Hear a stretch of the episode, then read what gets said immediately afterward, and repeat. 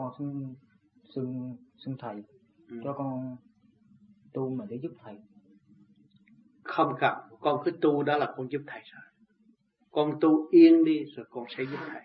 Khi mà thầy cần là tự nhiên các con phải đến. Không có bao giờ bỏ thầy. Phải hiểu chỗ đó không? Và đến với cái dung lượng từ bi thương yêu cởi mở. Cho chúng ta đến với cái sự hung ăn không có bao giờ chúng ta làm. Chuyện không cần thiết nữa. Đã làm nhiều kiếp rồi nhưng mà không có thành đạt. Bây giờ chúng ta phải học cái từ bi và thực hiện từ bi. Và tiến tới trình diện, với đấng đại từ bi.